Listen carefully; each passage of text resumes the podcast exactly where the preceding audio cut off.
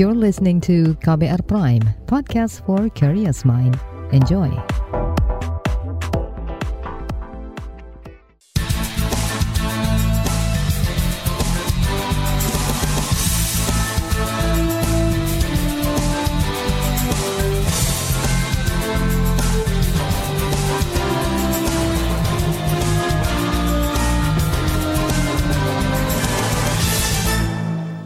Selamat sore saudara, apa kabar Anda sore hari ini? Kembali saya Reski Mesanto hadir di KBR Sore.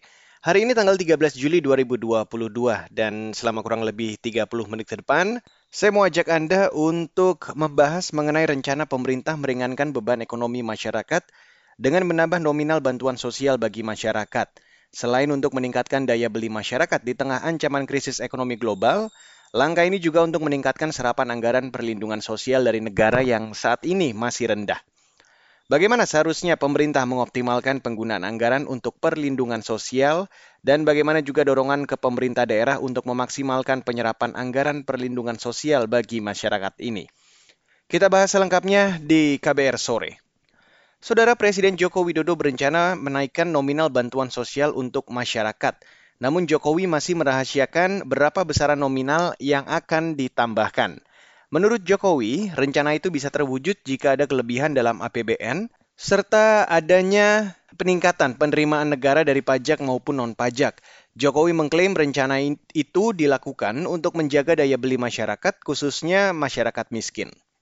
Seperti biasa, memberikan tambahan modal kerja usaha mikro, untuk pedagang-pedagang pasar, pedagang kaki lima PKL. Penting karena kita ingin men-trigger pertumbuhan ekonomi yang berada di bawah dari recovery pemulihan karena pandemi. Jadi arahnya ke sana. Dan juga tambahan untuk program PKH, terutama juga untuk ibu-ibu yang memiliki usaha-usaha di rumah. Jadi tambahan modal 1,2 juta. Iya, karena kita ingin jangan sampai daya beli rakyat itu turun. Sehingga kalau ada kelebihan di APBN, dari pajak, dari PNBP, dari pungutan ekspor, akan juga diarahkan untuk yang masyarakat yang di bawah ini juga diperkuat daya belinya. Sehingga bisa nanti akan ada tambahan-tambahan untuk mereka. Tambahan nominalnya, tambahan nominalnya. Berapa Pak nominalnya Pak? Belum. Oh. Saudara itu tadi Presiden Joko Widodo. Hingga bulan lalu, realisasi program perlindungan masyarakat di Anggaran Pemulihan Ekonomi Nasional atau PN baru mencapai 38 persen. Nilainya sekitar 57 triliun rupiah dari total pagu 154 triliun rupiah lebih. Program perlindungan sosial itu meliputi penyaluran program Keluarga Harapan atau PKH, kartu sembako, BLT minyak goreng, BLT desa, bantuan PKL, dan kartu prakerja. Total penerima bantuan ini mencapai lebih dari 20 juta orang penerima manfaat. Menteri Keuangan Sri Mulyani mengatakan minimnya penyaluran anggaran perlindungan sosial ini juga diikuti minimnya penyerapan anggaran transfer ke daerah dan dana desa. PCPN juga masih sangat lambat. 455,6 triliun yang terrealisir baru 113,5 triliun. Ini sampai 17 Juni. Kalau ini bukan posisi akhir Mei. Artinya baru 24,9 persen dibandingkan tadi rata-rata belanja pemerintah pusat dan KL yang di atas 33 ini lebih rendah dari sisi pelaksanaan PCPEN. Menteri Keuangan Sri Mulyani menambahkan hingga Mei lalu, realisasi belanja PBD turun sebesar 9 persen atau baru mencapai 241 triliun rupiah lebih dibandingkan tahun lalu. Realisasi tertinggi masih pada belanja pegawai mencapai 30 persen lebih, diikuti belanja barang dan jasa serta belanja modal. Sri Mulyani tidak puas dengan belanja perlindungan sosial di pemerintah daerah yang menurun hingga 28 persen dibandingkan Mei tahun lalu. Sri Mulyani meminta pemerintah daerah segera mempercepat penyaluran transfer ke daerah dan dana desa ini alih-alih menyimpannya di perbankan. Kalau kita lihat belanja daerah yang mengalami kontraksi 9,4 terutama kalau kita lihat dari sisi belanja perfungsinya semuanya mengalami penurunan. Belanja di sisi ekonomi turun 10,3, belanja bidang kesehatan turun 10 persen, ini tentu juga berhubungan dengan COVID, dan belanja perlinsos juga mengalami penurunan tajam, 28,6. Sedangkan belanja yang lain seperti pegawai juga lebih rendah dibandingkan tahun sebelumnya. Nah ini yang menjadi persoalan adalah bagaimana APBD belum juga mendorong untuk mendukung pemulihan ekonomi. Sama seperti tadi yang pusat juga kita merasa bahwa belanja ini masih belum sepenuhnya terrealisir. Saudara itu tadi Menteri Keuangan Sri Mulyani Indrawati. Selanjutnya di KBR sore akan saya hadirkan laporan khas KBR mengenai dampak lonjakan harga pangan dan energi terhadap daya beli masyarakat. You're listening to KBR Pride, podcast for curious mind. Enjoy!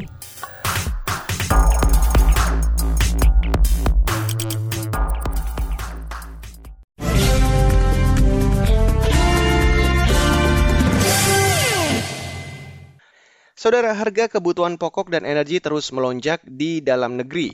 Faktornya antara lain krisis ekonomi akibat COVID-19 dan perang Rusia-Ukraina. Kondisi itu mempengaruhi daya beli masyarakat yang masih belum membaik akibat pandemi. Lalu apa upaya pemerintah meningkatkan daya beli masyarakat? Simak laporan khas KBR yang disusun jurnalis Astri Yuwanasari. Semua sekarang bawang Sekarang bawang merah juga lima puluh rupiah. Satu emas, lima. Sebelumnya juga harga bawang itu empat. Saya kemarin baru ngambil harga empat lima. Hmm? Sekarang sudah lima puluh ya. Itu tadi Samsul, salah seorang pedagang di Pasar Induk Banyuwangi, Jawa Timur. Ia mengeluhkan lonjakan harga beberapa komoditas pangan yang dijualnya. Karenanya, Samsul terpaksa mengurangi stok untuk meminimalkan kerugian akibat daya beli masyarakat menurun drastis. Selain harga bawang merah, dalam 10 hari terakhir harga cabai rawit, cabai merah besar, tomat, telur, dan daging ayam juga ikut melonjak.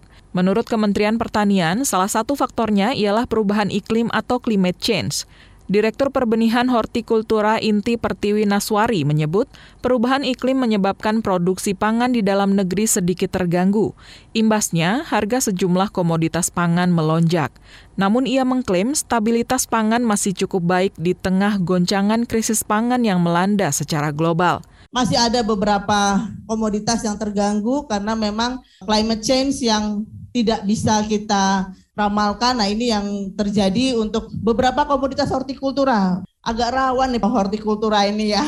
Jadi apa namanya fluktuasi harganya ini sangat terganggu oleh uh, musim. Pada saat musimnya ya tadi ekstrim cuacanya panennya terganggu harganya naik. Direktur Perbenihan Hortikultura Inti Pertiwi Naswari menyebut banyak negara yang mulai menghentikan ekspornya karena krisis pangan. Namun kata dia, Indonesia termasuk beruntung karena secara perlahan mengurangi ketergantungan impor, seperti impor beras yang nihil selama tiga tahun terakhir.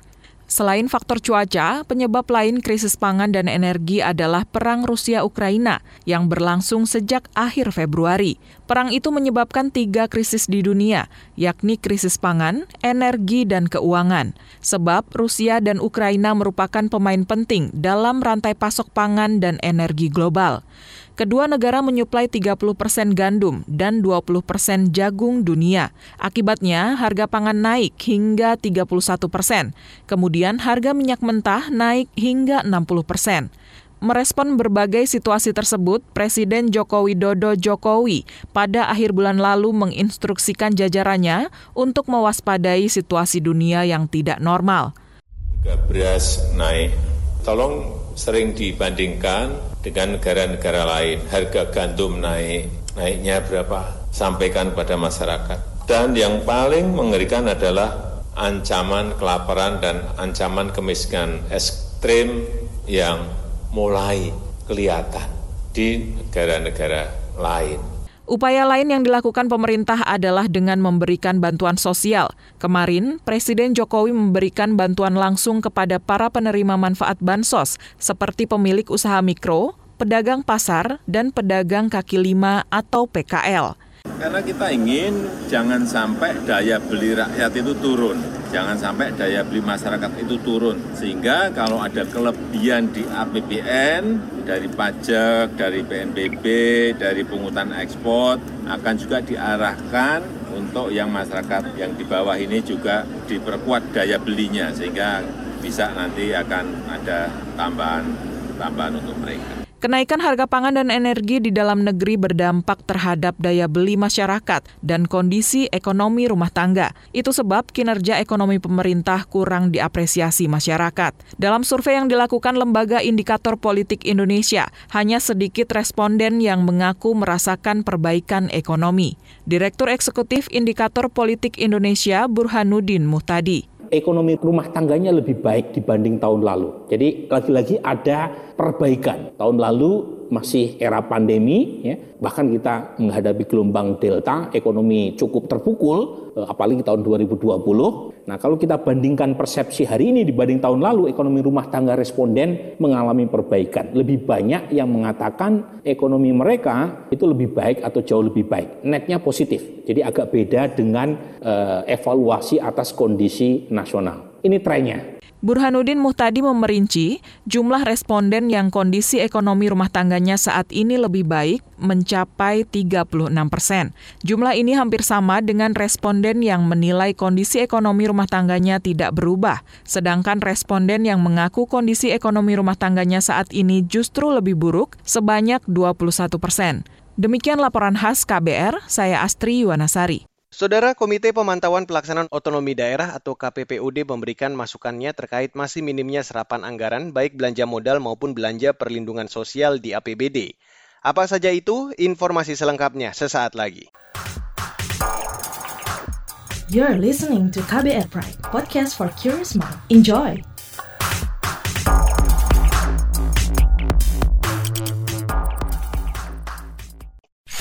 Commercial break commercial break. Flash News.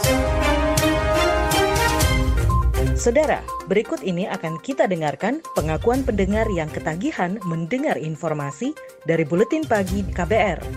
Awalnya sih coba-coba ya, karena saya memang haus informasi, tapi nggak mau berlebihan karena bisa mempengaruhi mental saya juga. Jadi ya sekarang saya ketagihan deh dan nggak bisa berhenti. Bagaimana dengan Anda? Dengarkan Buletin Pagi dari Senin sampai Jumat jam 6 pagi waktu Indonesia Barat. Cukup 30 menit saja. Dengarkan juga podcastnya di kbrprime.id. KBR, inspiratif, terpercaya. Flash News.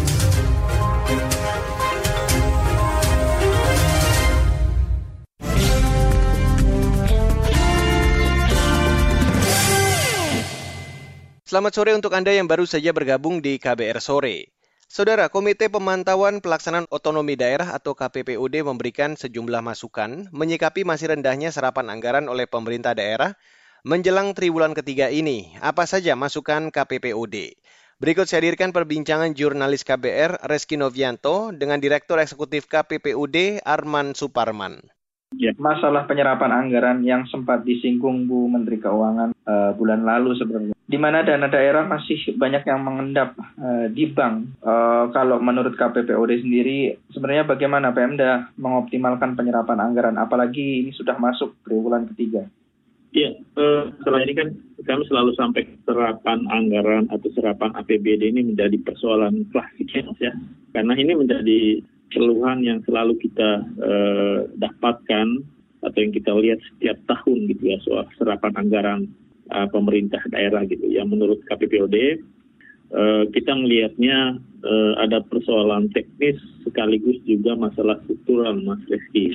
Hmm. Uh, persoalan teknisnya adalah kalau kita melihat di triwulan pertama dan kedua, pemerintah daerah itu itu masih bergulat dengan uh, persoalan administrasi ya Mas ya. Administrasi sini kita ini kita bicara soal pelelangan dan segala macam, belum lagi Eh, persoalan itu eh, ditambah dengan rumitnya eh, misalnya soal jumlah SDM ataupun kualitasnya ya itu juga berpengaruh ya hmm. sehingga serapan itu mulai sedikit pelan-pelan itu setelah tribulan kedua atau baru mulai kelihatan tribulan ketiga dan keempat malah malah dipus di tribulan keempat gitu mas ya.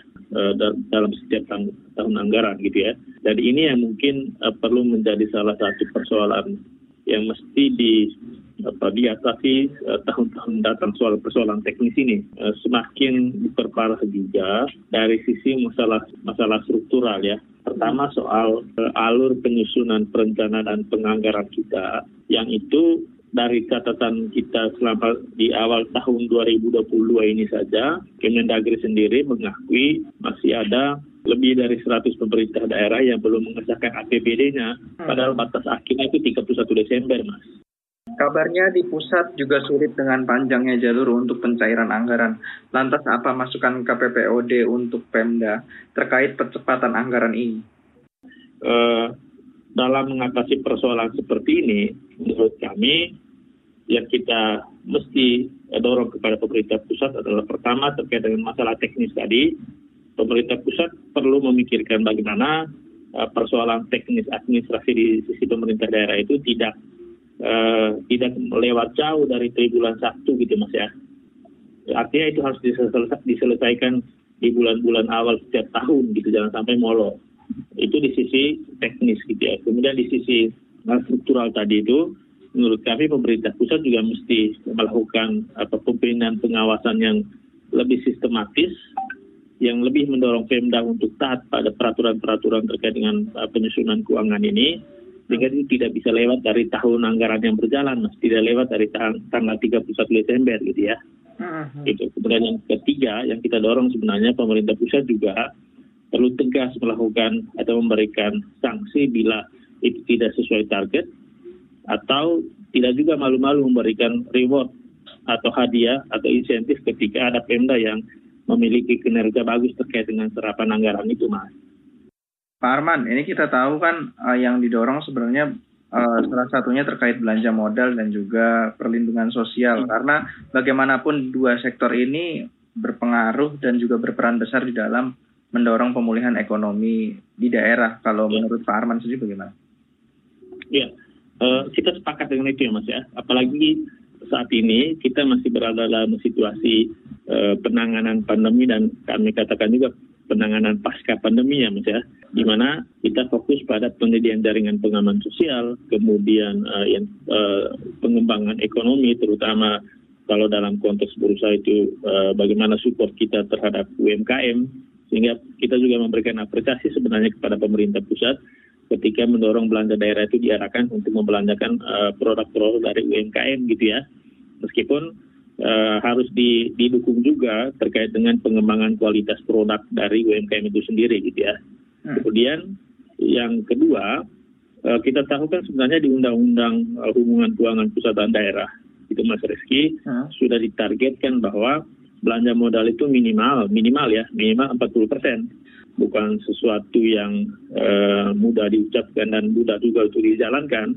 Hmm. Karena kita tahu belanja modal selama ini di pemerintah daerah itu itu itu juga tidak meng, apa, me, mendekati angka 40 persen itu mas, gitu ya. Hmm. Sehingga menurut kami ini butuh proaktif atau keaktifan dari pemerintah pusat untuk memaksa dalam tanda kutip pemerintah daerah untuk me, mencapai target itu gitu ya. Target sesuai dengan amanah undang-undang uh, hubungan keuangan pusat dan daerah itu, Mas. Saudara itu tadi Direktur Eksekutif KPPUD Arman Suparman. Sementara itu sorotan juga datang dari kalangan pengamat ekonomi terkait anggaran perlindungan sosial bagi masyarakat di tengah dampak pelemahan ekonomi global. Apa saja saran dari pengamat ekonomi ini untuk pemerintah? Selengkapnya sesaat lagi. You're listening to KBR Pride, podcast for curious mind. Enjoy!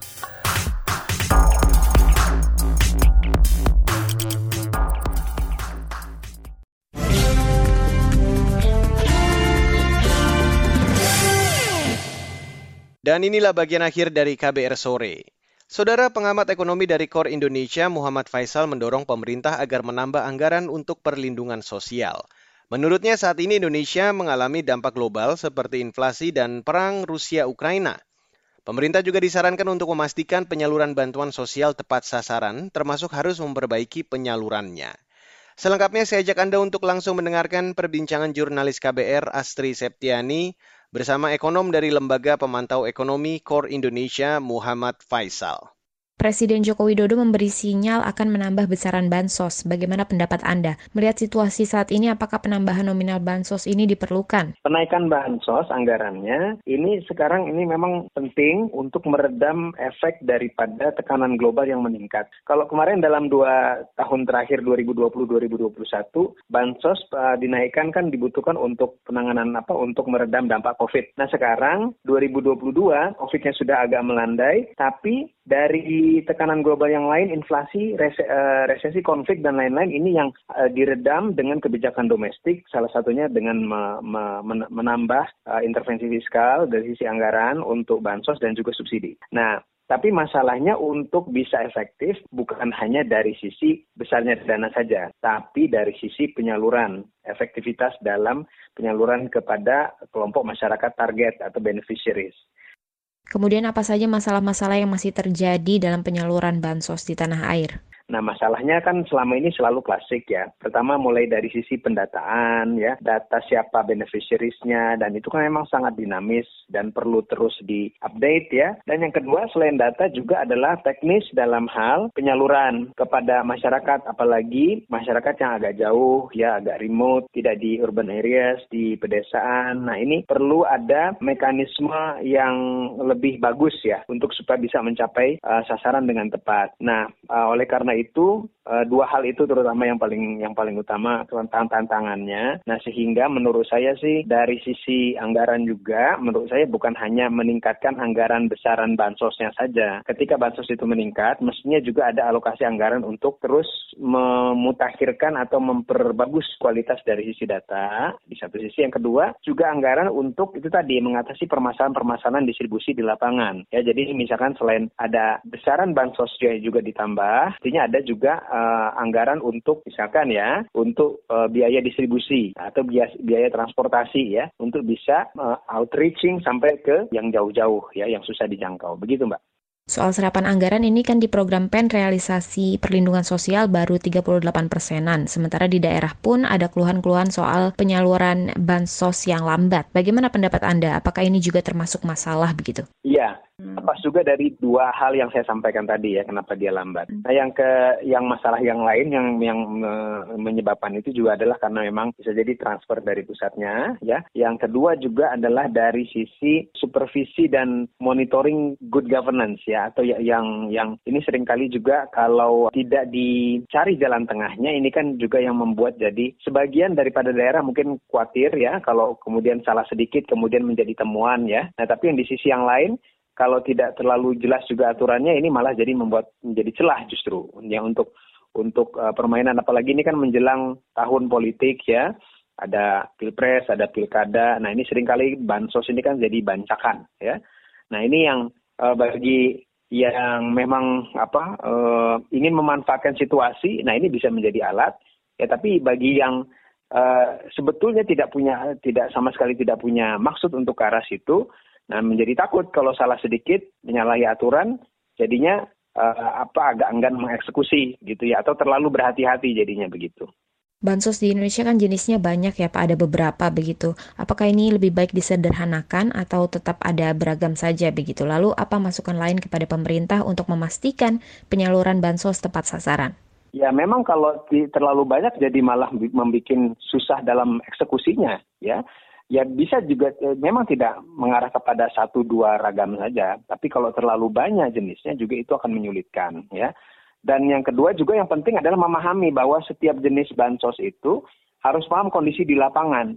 Seringkali maksud dari pusat itu baik ya untuk menyalurkan bantuan sosial bagi masyarakat yang membutuhkan, tapi karena tidak memahami permasalahan di lapangan sering kali jadi malah menambah biaya atau menjadi tidak efektif atau menjadi tidak tepat sasaran gitu banyak masalah yang muncul karena tidak pernah tahu permasalahan yang lebih teknis di lapangan. Jadi misalkan salah satu contoh ingin apa me, menyalurkan misalkan sampai dengan uh, bantuan non tunai ya. Nah, padahal sering kali juga bantuan non tunai itu membutuhkan infrastruktur ya, ATM dan lain-lain. Ini daerah-daerah yang remote kan susah ya untuk uh, untuk apa uh, inklusivitas perbankan juga ketersediaan infrastruktur sarana prasarana terbatas.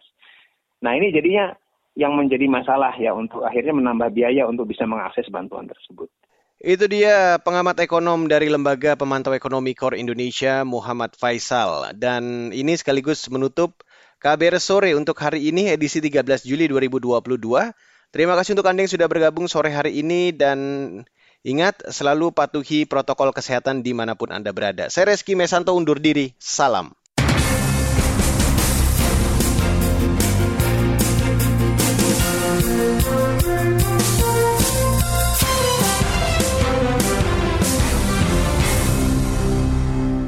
KBR Prime, cara asik mendengar berita.